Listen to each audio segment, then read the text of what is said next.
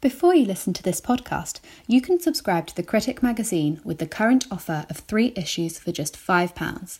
Head to our website www.thecritic.co.uk to subscribe today. Hello and welcome back to The Critic podcast. This week, Graham Stewart speaks to Katharine Birbalsingh on education during coronavirus and how schools are coping with remote learning. Katharine is headmistress of Michaela Community School in Brent, a trailblazing school achieving very high results from its pupils. Also in this podcast, Graham asks Emeritus Professor of History Jeremy Black whether there is a point to counterfactual history. Katharine Birbalsingh, you are uh, head of a free school in Brent with about 600 pupils uh, between the ages of 11 and 18. Obviously, school's been out uh, since March uh, when the schools were closed for coronavirus. How are you keeping your pupils engaged during this period? Well, um, you know, it isn't easy, uh, especially if you have a challenging intake in the inner city. Uh, we make sure that all the families get a phone call, at least one phone call per week from a teacher who the child knows and has a relationship with. And um, that's to check up on the work that we've been setting them. Uh, we set uh, a variety of different work. So some of it is just online using uh, online systems where they can do the work online. Then there is uh, we send home videos that the teachers make for them, teaching them stuff, and then they have to do various work and send in photographs of that work. Uh, with our sixth form, we're doing interactive Zoom lessons. Uh, the reason we're not doing the Zoom lessons lower down in the school, and it's interesting because Andrew Adonis is constantly saying how schools should all be providing these Zoom lessons for all all lessons, and I I think that would be a, a bad idea with an intake like ours because um, they simply wouldn't do any work. and I know he thinks, but but if you do a Zoom lesson, then surely they're working. No, it just looks as if they're working. And um, I, I saw a tweet of his this morning where he was saying, um, well, it's it, it, the private schools like Eton are doing Zoom lessons all day. Well, yes, because they have to justify their fees, and so it looks like the children are working. I would argue that even the boys at Eton will not be doing the work that it looks like it's being done via Zoom lessons. However, if you set certain activities that have to be checked via photographs and via the phone call, which helps to motivate the children, um, I, I actually think that that's far better for our children. Now, I mean, obviously, Eton needs to do what it does, and I'm, I'm not, I, I, you know, they know their children better than I do, but um, I know for us it would be silly to do Zoom lessons throughout. We do do it for the sixth form, however, um, and that's because they are mature enough and um, they, they're just they're different. they, they, they also they're it's already selective at sixth form, isn't it?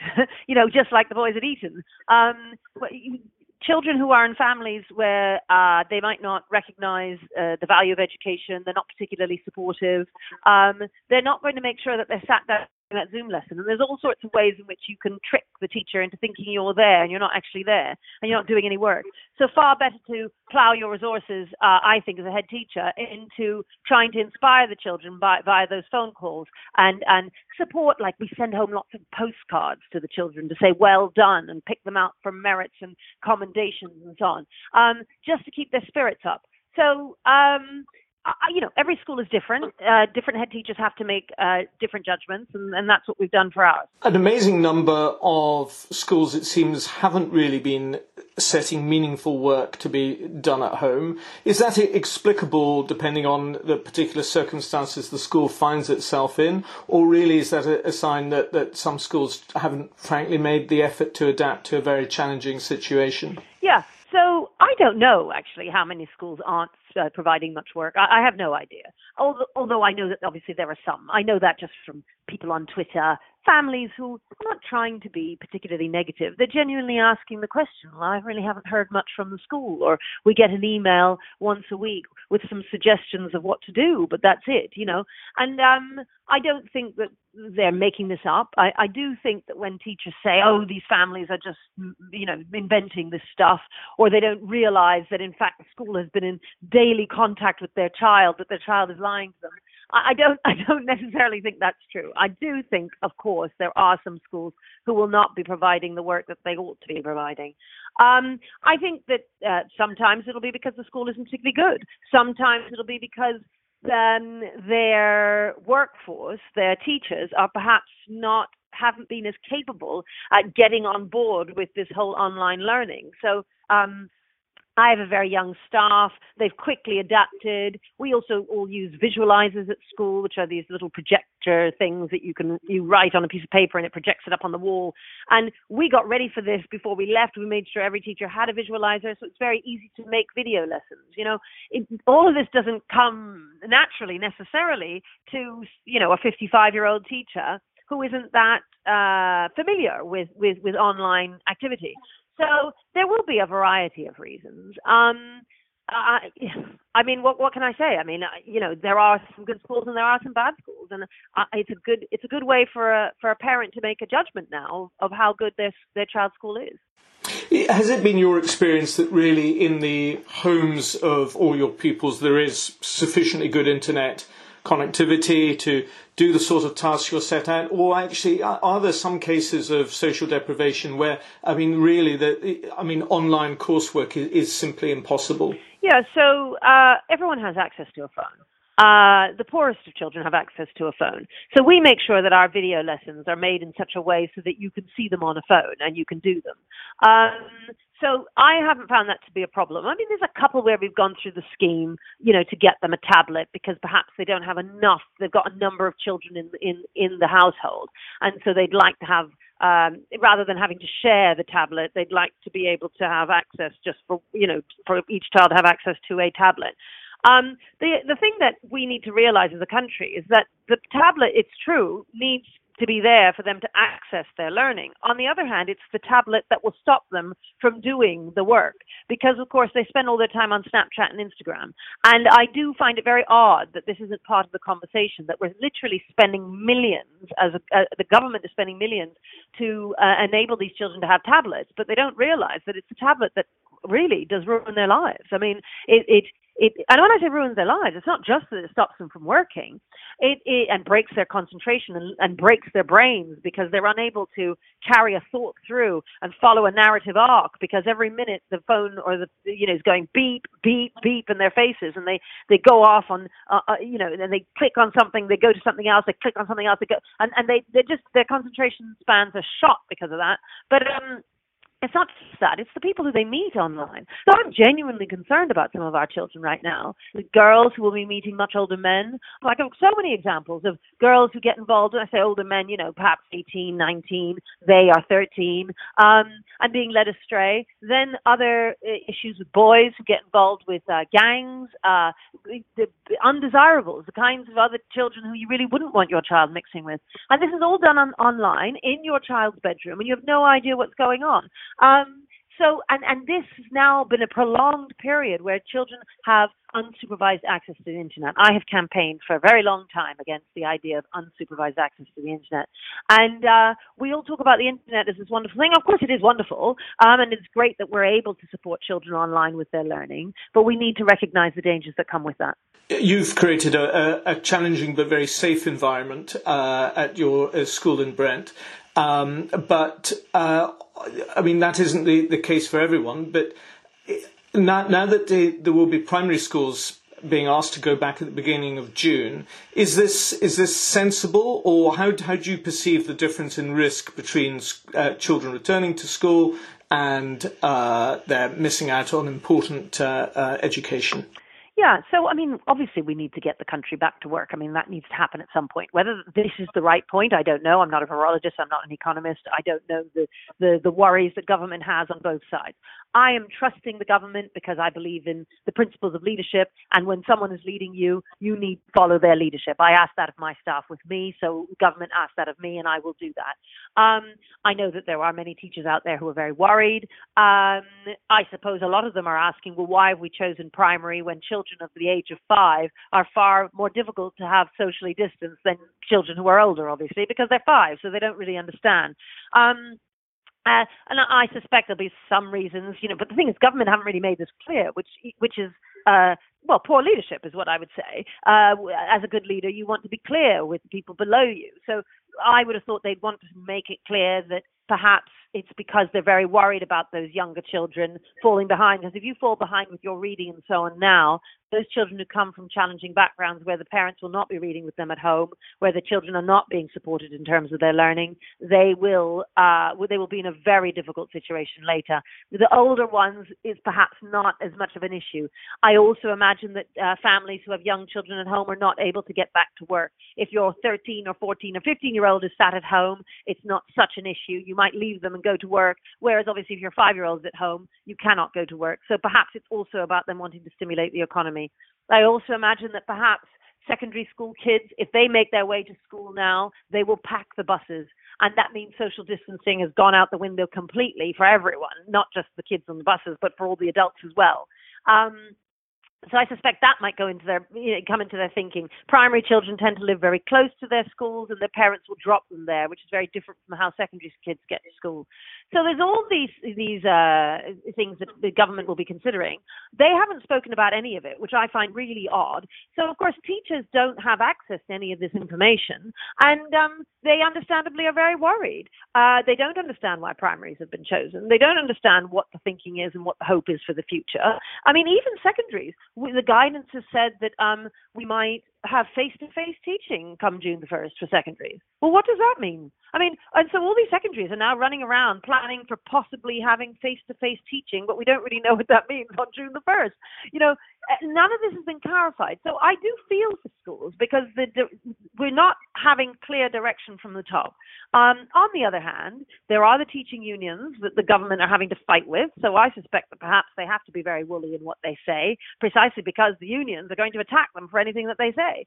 So I, I, I don't know. It's, it's an impossible situation. I feel like there are these two camps. The unions won't budge at all. Government need to get the, the country moving, understandably. I feel very sorry for them. They're in a very difficult situation. I also think that the teaching community, generally speaking, is it leans to the left. Not all of them, but generally speaking, teachers lean to the left. The government, of course, is a right-leaning government. And so teachers will naturally be very suspicious of the government because it, it, it's not their government. You know, lots of them didn't vote for them; they don't believe in them. So, um, it is it is very hard. I do I do feel for the government in the, the, the position they're in, but on the other hand, I feel for schools because we simply haven't had much clarity. So there, there's a lack of clarity coming from government, and we have uh, nine unions advising their members not to engage with the uh, return to school plans. Uh, what is your sense of what teachers will do, being pulled in two different directions here? Will they listen to the yeah. government, or will they listen to the unions? Or, or will they listen to, to yeah. parents? Yeah, it's a very good question. I can't wait to see what happens. I mean, it is hard. I think that um, I think that uh, those because it puts heads like me in a very difficult situation. I mean, obviously, I'm not. I'm secondary right now, so I will be in that position eventually. For the for primary heads, they're trying to staff their schools to be able to open up. And then the unions are telling their staff not to turn up. Well, what are the heads meant to do? On the one hand, they need to open up their schools. On the other hand, they don't have the staff. They can't do it. Um, the, the, other thing I haven't mentioned, actually, our local authority in Brent has, has, have been very clear about the fact that they do not believe that children uh, transfer the virus to adults. Now, I know I've said that before, and teachers jump up and down and say that's not true. I mean, look, I don't know. I'm not a virologist. All I know is what the the, the, the people in positions of authority speak to the virologists are telling me, and they say that children don't pass on the uh, pass on the virus to adults. Now, if that is true, if it is true, then that changes everything, doesn't it? It really does. Um, now, do children, of course, pass on the virus to each other? That I'm not quite sure about. Um, we can, of course, try and social distance with fewer year groups in schools. So if we had schools full, social distancing is impossible. One can try and do it with fewer children. I do think with the younger ones it is basically impossible because they simply won't understand. With the older ones you can try. But it may be that government have decided it doesn't matter that we can't social distance in school. That who who cares? Actually, schools are safe places because children won't pass on the virus. In which case, it doesn't matter if you don't social distance. And what we need to do is stimulate the economy and get people back to work. I mean, one of the things I desperately worry about is our families. You know, it, it teachers' salaries are safe, but the fact is, a lot of our families are cleaners, um, um, uh, odd job men. You know, they've lost their income so how are they going to survive? You know, so I do think teachers need to listen to people who are not in positions where their salaries are secure, um, because otherwise we we appear very heartless. And I'm slightly embarrassed, you know, about um, the unions and they're just their militancy. On the other hand, we don't have much clarity. I understand why teachers are worried and scared, and I don't think government has done much to try and alleviate those fears. So, one last question, if I may. Uh, the expectation is that secondary schools will return with the new academic year in September. Uh, assuming coronavirus is still going around at some level, uh, what kind of measures do you foresee your own school in- introducing to make uh, the work environment as safe as it reasonably can be? So, I will have to collapse the timetable, and that's something that all secondaries will have to do. And it's a huge job for the timetabler in the school. I mean, this normally takes days, weeks. I mean, not days, weeks for a timetable to come about for the following year and so on. So this is something that we're already working on, and all schools will be doing that, secondaries. And then you've got to have classes of about 15, if you can. I was speaking to a friend of mine who's a primary head, and she was saying, but that's impossible. I don't have enough staff to make to make it so that I have 15 children in the class. So, you know, the staffing is everything. You know, if you send home everyone who has a cough, you send home everyone who has asthma, and you have, you know, an underlying issue, well, you don't have anyone in your school, or you've got about a third of your school left um, to to teach. Uh, now, our local authority have told us that if you have mild asthma, in fact, you can come into school. So that was a big deal. I looked heard that and thought, well, thank goodness for that. That means that actually a number of my staff will be able to come in because um, everyone has, has asthma. So, you know, uh, it's so it's the collapsing of the timetable. Then it's the washing of hands. So uh, perhaps dedicating a particular lesson to in the day to when they can get through into the toilets in order to wash their hands. I mean, some schools are actually building troughs and in the playground so that they can wash their hands in the playground. That is an enormous expense, and obviously the big academy chains can afford that. Uh, we're a standalone uh, school; we we simply can't do that. So, um, but that that is an idea. Uh, and and obviously discipline. I mean, one advantage we have is that we have very, very uh, strict discipline. So the children are going to listen to what we say, and they're already used to lining up and and and being sensible. You know, they they they they don't um, bash each other about and run around and all that. That doesn't happen at Michaela. Now, in schools where things are not as strict, uh, I, I do think that they will have issues because the children simply won't listen. And I understand the concerns again of teachers. On the other hand, you know, a friend was saying to me, yes, but what about prison officers, Katharine? You know, prison officers get spat at regularly, uh, get attacked by prisoners. Um, and uh, we haven't heard anything from the prison officers demanding X, Y, and Z. You know, we we haven't heard anything from policemen who, again, will be in very difficult situations. Um, so it, I, you know, I'm, I suppose I'm just expressing a slight embarrassment that teachers seem to be, you know, you know the, the ones who are shouting a lot, and the, the policemen and the prison officers are not shouting. On the other hand, I suppose lots of teachers would say, well, they should shout. You know, they should be worried. Um, of course, uh, I'm worried. We're all worried. It's just that I suppose we all also need to recognize that the country needs to get back to work, and we're never going to be 100% safe. And you know, you take a risk every time you send your child out of the door. You know, he might get hit by a car. He might um, get beaten up by somebody. He might get, especially in the inner city, you know, there are real dangers of knives and so on. And I know our families are constantly concerned with that kind of thing, as are we at school for the children's lives. Primary schools have reopened in Denmark and, and Norway, and seemingly uh, without undue problems. Uh, are schools in the UK or in England, only in England, are schools in England uh, following the, the, this experience in Scandinavia to work out best practice? Um, no, I have no idea what they're doing in Scandinavia in terms of practice inside each individual school. I think different schools are different. You know, you have different buildings. I mean, our our car- corridors are very narrow. Other schools have wide uh, corridors. Different schools will have different experiences, and they need to just do what's best for them. Um, and and that's fine. We just need time, and we need clarity from government. And I would stress uh, to government to please give us as much clarity as possible because not only will it help us plan, but it will help to alleviate fears. And that is what they need. They need the teachers to believe that they have their best interests at heart. And I'm not sure that the teachers currently believe that. Well, we'll have to leave it there. Katharine uh, Birbalsingh, good luck preparing for a new school year in September. But before then, uh, good luck to you and all, all your pupils. Thank you very much.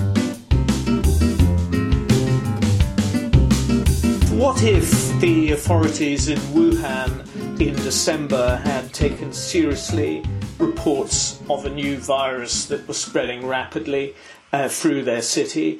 What if instead of uh, trying to hush up uh, and destroy evidence, they had uh, made that evidence available faster and quicker? Is there any value in asking these what ifs, or should we just live in the present, accepting the world as it is? Counterfactualism is a controversial area of study amongst historians, some of whom think it has little value. Um, but one distinguished historian who thinks otherwise is talking to me today, Jeremy Black, Emeritus Professor at the University of Exeter. Uh, Jeremy, you're a defender of the counterfactual approach. Why? Yes, I think the counterfactual approach returns us to the uncertainty of the past. And what that does is it undermines deterministic accounts. And you're quite right, there are differences of opinion among historians, and I think it's no accident that historians on the left, particularly those who are Marxists or pseudo Marxists, one can think of E.P. Thompson, and others who are otherwise on the left, one can think of Richard Evans, have been great critics of counterfactualism because, of course, they know the direction that they want history to go in. Um, whereas historians who are of a more conservative disposition, such as myself or Andrew Roberts, Niall Ferguson, have been more inclined to emphasize the extent to which uh, history in the past uh, there were multiple choices, which inevitably is important when one's looking at the present or the future. I mean, I always think it's hilarious when people who tell me that it was obvious what was going to happen, when those listening to this will have known not just with the response to this virus, but also episodes like, for example, the vote on Brexit, or indeed the American presidential election, which is forthcoming. Uh, it is not inevitable which way things will go, and what that does is, in a way, return a degree of power, or to use the jargon term, agency, to the individuals involved. It was the individual voters who determined on Brexit. It will be the individual voters who determine on the American presidential election. It was the decisions or failure to act of individuals in China who were responsible for the spread of COVID 19. So that, in a sense, I think that. Um, uh, counterfactualism is inherently not just anti deterministic, but inherently returns us to attention to the roles of the individuals and groups who live at any one time. Even if we uh, take an interest in counterfactualism as, as a different way of uh, looking at events, surely it's the role of the historian to interpret what happened, not what didn't happen. Well, it, what happens is in part a matter of the playing through of the uh, priorities and assumptions at the time with reference to the particular frictions of other uh, other events and other other factors. So uh, you might say to me it was clear cut what happened, and what I could put it to you is that in practical terms that involved at the very least people thinking what are, what were the alternatives, and we need to understand those alternatives, and we need to assess their value uh, in order to determine what we think of their judgment. I mean, it's not much good saying of people in the past, the present, or the future X was perceptive, or X was thoughtful, or X understood the context within which they operated, unless one actually considers what were the validity of the alternatives and why they determined on the policy they followed. So the only way to actually understand decision making is to think about the decisions taken, and thinking about decisions means considering the alternatives. It's only if you assume that people have no choice, that it's inevitable that they should do A or B, that you say, oh, well, therefore it's a waste of time considering alternatives. Is there, I wonder, a, a difference, though, between having a, a slightly uh, more empathetic approach to decision makers in the past, empathetic in the sense of having a better understanding of the range of options either they faced or including those options they perhaps didn't comprehend or, or chose not to uh, comprehend at the time, and uh, a, a school of counterfaction that says, you know, they took path A, they could have taken path B, and if path B had happened, then uh, C would have been the result. But actually, can can we draw that determinist line from, from B to C?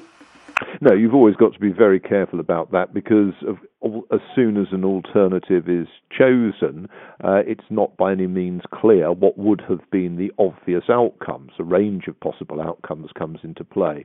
Um, if one could in my view, and I, you know, I've written a book on this, other pasts, different presents, and alternative futures. I mean, what I tried to argue in there is that it is valid to consider counterfactuals that people at the time faced and were aware that they faced. Um, so, in other words, um, let's say D Day uh, uh, on the 6th of June 1944, it's entirely reasonable to ask the question what would have happened had that been postponed, because indeed its postponement was very much considered by Eisenhower on the basis of weather predictions. What isn't really, in my view, uh, worth considering is what would have happened if an asteroid had hit the western approaches on the night of the 5th to the 6th of June, creating a tsunami that would have uh, devastated the invasion fleet. Because although that you know, was remotely possible, uh, nobody considered it, and therefore, in my view, it's not a helpful counterfactual. So let, let me give a, a, an example of, of, a counterfactual and get your sense of whether this is uh, a scenario which is worth historians playing through. Um, in uh, 1914, uh, Gavril Princip uh, intends to assassinate the Archduke Franz Ferdinand in Sarajevo. Uh, he misses his first attempt to do so, and dejected, he goes off to have a sandwich. As he's having a sandwich, he sees the Archduke's uh, motor car uh, backing down a road, having taken a wrong turning. He's therefore presented with a second opportunity and takes it. The Archduke and his wife are killed, and a little over a month later, uh, a, a world war happens. Is there value in saying, but for Princip's going off for a sandwich, uh, the First World War might not have happened, given what triggered it?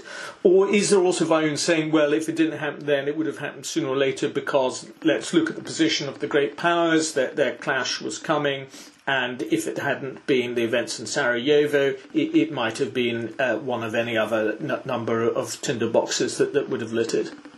Well, I mean, that's certainly a very good question, and it's one, as you know, that's attracted a lot of counterfactual attention. Um, what I think one could fairly say is there had been Balkan crises before, indeed, at the time of the First and Second Balkan Wars in 1912 to 1913.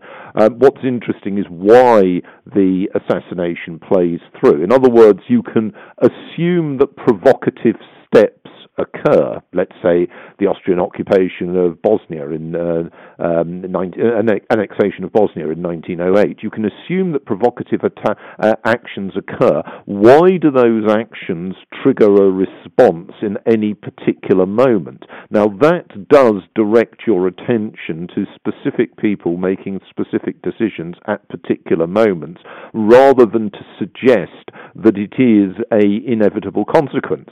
Um, and you are the question about uh, the causes of war, which, as you know, I've written a couple of books on, it's very easy to argue that a cause of war, or indeed a result of war, is inevitable. You know, the classic result of war inevitable is the argument that the side with the greatest resources, or the side that supposedly represents whatever you supposedly think modernity means in warfare, is going to win. Well, the latter obviously is not the case. We can see many examples of that not being the case. Um, but in as terms of the former is concerned, once you slow it down and say, well, actually, um, it is not inevitable that fighting will break out, or if fighting does break out, that it will necessarily lead to a massive conflagration. Let me give you a good example of the latter. China and India go to war in 1962. It is a very serious potential, but the war is rapidly brought to a close.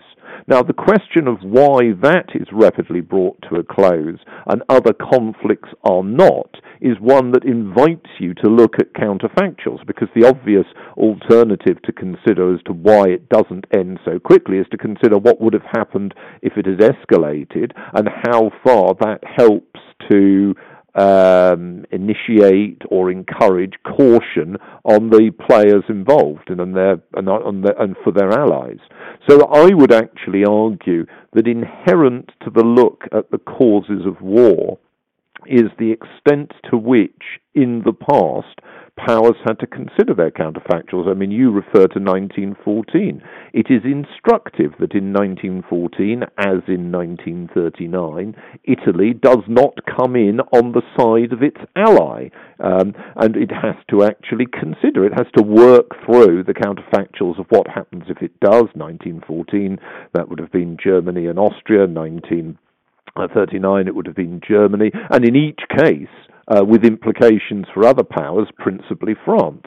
So it, that was not inevitable. And indeed, if you're looking at the world wars, I mean, this can even more clearly be seen in World War II, the actual sides that emerge are far from inevitable. Um, you know, in the um, summer of 1940, Germany is an ally of the Soviet Union. Um, that is not the case um, by um, July 1941. There is nothing inevitable about it, and that therefore invites the questions, the questions which people considered at the time, policymakers, generals, planners at every level considered at the time. What if? Um, and therefore, it's appropriate, if we wish to understand the decision making process, to recreate the uncertainty within which they operated. Now, obviously, a lot of people don't use history for that purpose. They use it in terms of a, a rhetoric of easy answers and obvious, apparent outcomes. And that's very attractive, particularly to ideologues. And, you know, it's been very attractive to, let us say, the extreme right with its focus on the supposed ascendancy and role of, of race in history, or the left with the comparable one with class. But in fact, both those traditions are deeply flawed because not just that they remove agency from people, as I was suggesting earlier, but also because they tended to assume that outcomes uh, were going, um, you know, were going to uh, appear in some form or other as either necessary or obvious or apparent. And, you know, I, have to say, if you slow down anything, whether you're looking at international relations, high politics, or, or war, you are much more skeptical and much more wary of that interpretation. And I, I wonder where economic history comes into this. I mean, you, you, you were speaking about how counterfactual history is unattractive to uh, to Marxist historians and, and left wing historians generally because it, it appears to question you know, trends which, which they perceive. Um, economic, economic historians are also not very attracted to counterfactual history. Is that for the same reason, in that a lot of economics is, is about trend prediction? Yes, it tends to be structuralist. I mean, uh, obviously, um, one thing that I would have thought is very clearly um, something where you can discuss counterfactualism with is with reference to historical climatic changes. I mean, we know, you know, leaving aside the present debate uh, about the rate and cause and consequences of climate change, one can see climate change in the past, for example, the so called Little Ice Age, which directly fed through into agricultural productivity and indeed directly affected population size through um, uh, making people more vulnerable to epidemic diseases and therefore reduced the, as it were, consumer pull as well as the labour force. Um, so I would put it to you that that is an example. Now, at the present moment, the current uh, world pandemic, although it's uh, you know obviously very alarming, uh, it's not actually um, going, uh, from anything we can see, to affect the overall population of the world and its size, or um, in its capacity to create new generations. I mean, from that point of view, the fact that it particularly doesn't hit the young is very significant. But were we at the present moment to be having a viral uh, pandemic of the virulence of, let's say, yellow fever, and were that to be affecting young people and therefore productive capability in terms of the reproductive uh, facility of the species, then we would probably be sitting here not discussing um, uh, economic models predicated uh, uh, on, on, the classic lines that were being that were being advanced uh, for much of the last century. Um, you can also leave aside, of course, the very interesting but quirky point is that if somebody argues something, let's say Karl Marx, do they, by their very act of providing a proposition which a, a, certain number of people then follow, in fact change the context within which they're operating or within which within which human beings operate. That's a different one. That's a minor one. But I certainly would say that in terms of climatic change and demographics, you can see very major importance in terms of the push factor of production and the pull factor of consumption. I wonder whether it's an approach which uh, financial modelers should uh, be more cognizant of when they are uh, offering their advice. In the terms of financial modelling, or indeed any other form of modelling, what I would argue about counterfactualism is that it is part and parcel of historical scholarship done well, often it isn't done well, which is to emphasise uncertainty. Now, the emphasis on uncertainty means that you need to have a greater sense that risk is not, and chance are not add ons to a model. They're not mere frictions. They ought to be integral to the process by which one tries to analyze situations. Now, that is an antithesis to the model making and modernizing conceptions which underlie a lot of modern strat- strategic thought, a lot of modern uh, policy making, a lot of the modern social sciences, and I'm afraid to say a lot of rather poor work in modern historical uh, writing. And to my mind, all of those uh, elements uh, that I decry share a tendency to, as it were, know the future. Uh, also, incidentally, to know the present, uh, to know what you are going to be doing when you vote or when you consume things, what you think, to maybe reduce you to an expression of what they choose to see as your socioeconomic status or your age or your religion or where you come from. And my own view is that this is philosophically, empirically, and conceptually very flawed. So I would argue that in talking about con- uh, counterfactualism, I'm not talking about a sort of quirky aspect of um, considering past, present, and future, i.e., you know, what happens if we get human beings on Mars, or what would have happened if uh, the Greeks had failed at Troy. What I am arguing is that we are, in, in practice, trying to encourage the use of history as a means to consider past, present, and future in a kind of liberal, by which I mean old fashioned liberal, not modern liberalism, liberal way that allows for human agency and allows for uncertainty. Do you feel, turning to the current crisis of our times, do you feel that there is enough of that uh, uncertainty in the sort of statistical modelling upon which uh, the, the government is, is basing its response to coronavirus? Well, I, can I just say I'm not sure that that is the crisis of our times. I would say the, there the are many there are there are many more significant factors at the present moment at play in the world. Um, world rise in population, maybe environmental change. If you're looking at the circumstances of human beings, maybe locusts in Africa are actually going to do more damage uh, than the virus in Europe. I don't know. I don't know that, and it's worth thinking about those. But if what you're asking is, are people people overly certain.